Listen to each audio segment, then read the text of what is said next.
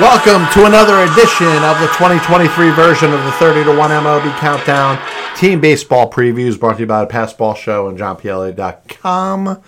Today we're going to talk about the Chicago Cubs, but before I do that, just a little reminder of how I come up with the predictions that I do and I've done over the past 12 seasons.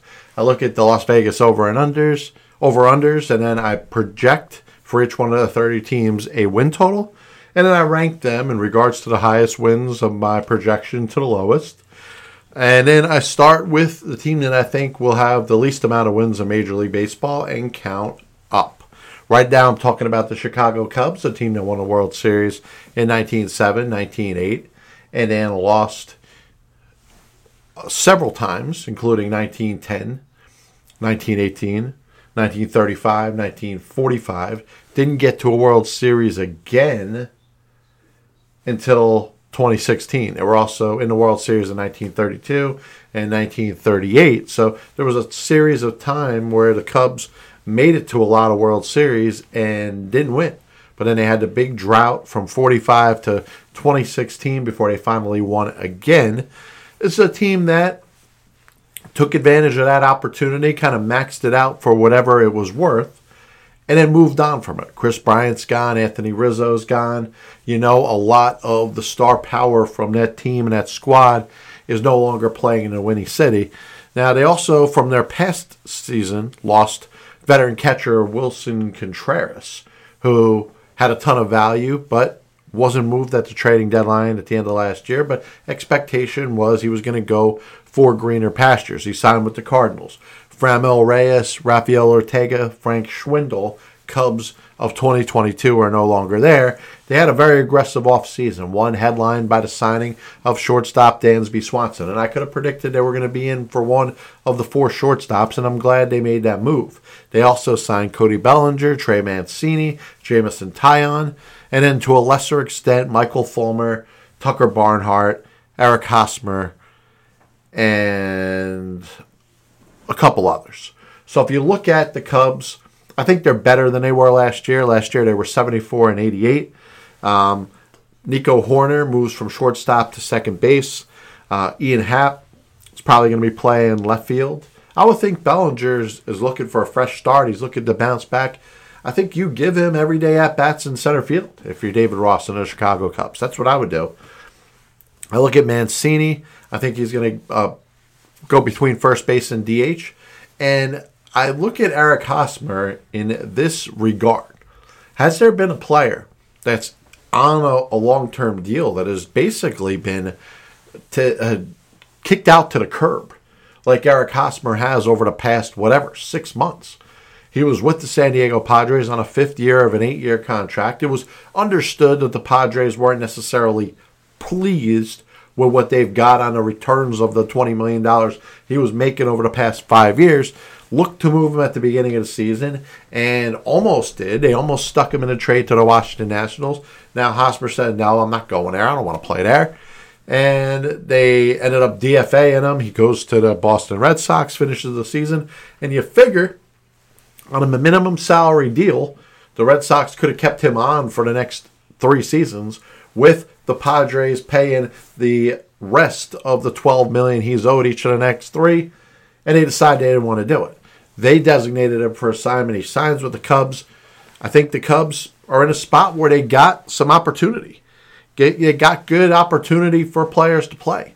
And I think Eric Hosmer very quietly can go out there and not be asked to do too much.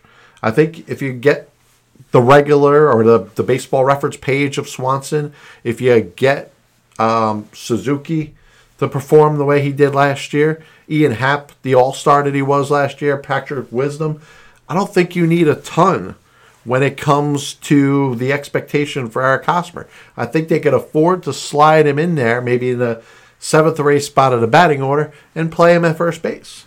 Tucker Barnhart, kind of the same thing coming off of a season where he was probably a little more was expected from him in Detroit with the Tigers. You pair him with Yan Gomes, kind of ride the hot hand, and you know the fact that he got a right hand hitting catcher and a and a lefty hitting catcher, I think that could work. offensively, this isn't, you know, the 27 Yankees, but this is a solid offensive team.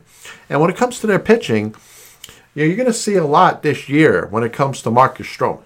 And I believe in him. I believe in the talent. Um, I'm not sure how much of a leader he is. And when I judge leaders, I judge leaders by their teams winning. Now, does that mean that that player has to go and be the sole reason that their team wins? No. But Marcus Stroman with the Toronto Blue Jays, Marcus Stroman with the New York Mets, Marcus Stroman last year with the Chicago Cubs, they they haven't gotten to the World Series yet. And I think there's going to come a time where Marcus Stroman, as outspoken as he is, and this is the target that you put on your back when you like to speak, your leadership is under question based off of the team that you play for. The expectation has got to be that at some point you're you're a good leader if your team wins, and you're not a good leader if your team doesn't win. Now you can be quiet and kind of hide behind the scenes. There's a lot of players that do that, and nothing is spoken about them. But when you got a lot to say, at some point there has to be some sort of accountability. You can't say, I just play for a shitty team all the time. But Stroman, all that being said, is the ace of the staff. He is the number one. I look at him, Kyle Hendricks coming off of an injury. Even at his best, I like Stroman. Drew Smyly's back. Jameson Taillon, I mentioned before, was brought over at a four year contract from the New York Yankees.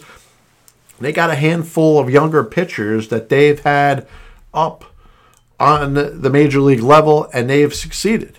You know, I, I loved what I saw last year from um, Sampson, Adrian Sampson, Javier Assad was very, in particular, I thought he pitched very well. I watched him pitch a couple games against the Mets.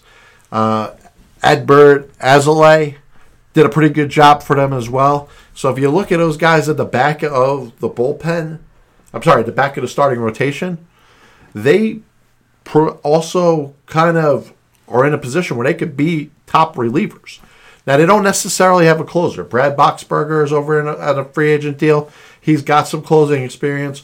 Rowan Wick, I would guess, would be the guy that you would go to with uh, the most ninth inning chances. Michael Fulmer has been a solid reliever over the past couple years with a little bit of ninth inning um, experience. But if you look at um, if you look at Justin Steele, if you look at Javier Assad, if you look at Adrian Sampson, even if you look at Keegan Thompson, very live arms that they have, not all of them are going to have spots in a rotation, especially when you got Stroman, Hendricks, Smyly, and Taillon. One of those guys, one of those four, are going to be the number five. And barring an injury, there's going to be opportunity in the Cubs bullpen. And I think the Cubs can rearrange their bullpen with these arms if David Ross were to wish. And if he wants to do that, they have a chance to really build a good young bullpen with arms that may not be experienced in that type of role, but could thrive with that opportunity. Um, when it comes down to the farm system of the Chicago Cubs, former Mets prospect Pete Crow Armstrong could possibly be ready for the major leagues this year. Last year, he hit 312 with 896 OPS, 16 home runs, 32 stolen bases in A and high A. Um, Kelvin Alcantara hit 15 home runs, drove in 85 runs batted in, 14 stolen bases, 811 OPS in A ball. Brennen Davis, who might be the more most major league ready outfield prospect that they had, had a down season, a 2018 second round pick. Um, is looking for a bounce back. I think if he plays well, he could play himself into a role on this team. Cade Horton, a right hand pitcher, was taken in a 2022 draft, seventh overall. We don't know if he's a pitcher or an infielder. Is he the next Shohei Ohtani? We'll see. Um, I think the Cubs will have some time to kind of figure that out. Hayden Wesneski was a pitcher that they took a look at last year. Um, in 2021 had 151 Ks in just over 130 innings. They got him from the Yankees. So when it comes to the Cubs, I, I really believe in improvement this year. I think this is a team that, if you look at the National League Central, I think the Cardinals are going to be good, but I think the Cubs could overtake the Brewers. I think the Pirates and the Reds maybe another season or two away, even though I've made it clear I believe more in the Pirates than the Reds. I, I like the Cubs to take a shot here. And I like the Cubs if they're going neck and neck with the Cardinals. That rivalry is right up there. That's right up there with Yankees Red Sox. That's right up there with Dodgers Giants. When those teams are both playing at a high level, they the, there's a despise amongst the fan bases, and that makes for exciting baseball. I like to see the Cubs battle to the end here, and I think this could be a very encouraging season. I only had one team in baseball that had more wins than the Cubs that didn't make the playoffs. So I'm giving a glowing review here. I think they could be in it till the end. I think they could even get in the playoffs. And if they do, their pitching is strong enough. Their offense has some uh, has a couple holes in it, but I like the core with Swanson and Happ and Bellinger, especially if he's able to bounce back from a, a couple bad seasons. Uh, my overall outlook, I have them at 83 and 79. That's uh, second place in the NL Central, number 14 overall. And like I said, only one team with more wins in my projections did not make the playoffs. If you like what you've seen and want to see any more of my 30 to 1 MLB countdown previews, you can check me out on Spotify, Apple Music, Amazon Music, and of course, videos on YouTube. If you want to hear me flap my yap mouth, I have a podcast called The Passed Ball Show. I've hosted for the past 12 years plenty of different insight, history, and obviously opinion. God bless you. And as always, I'll see you on the other side.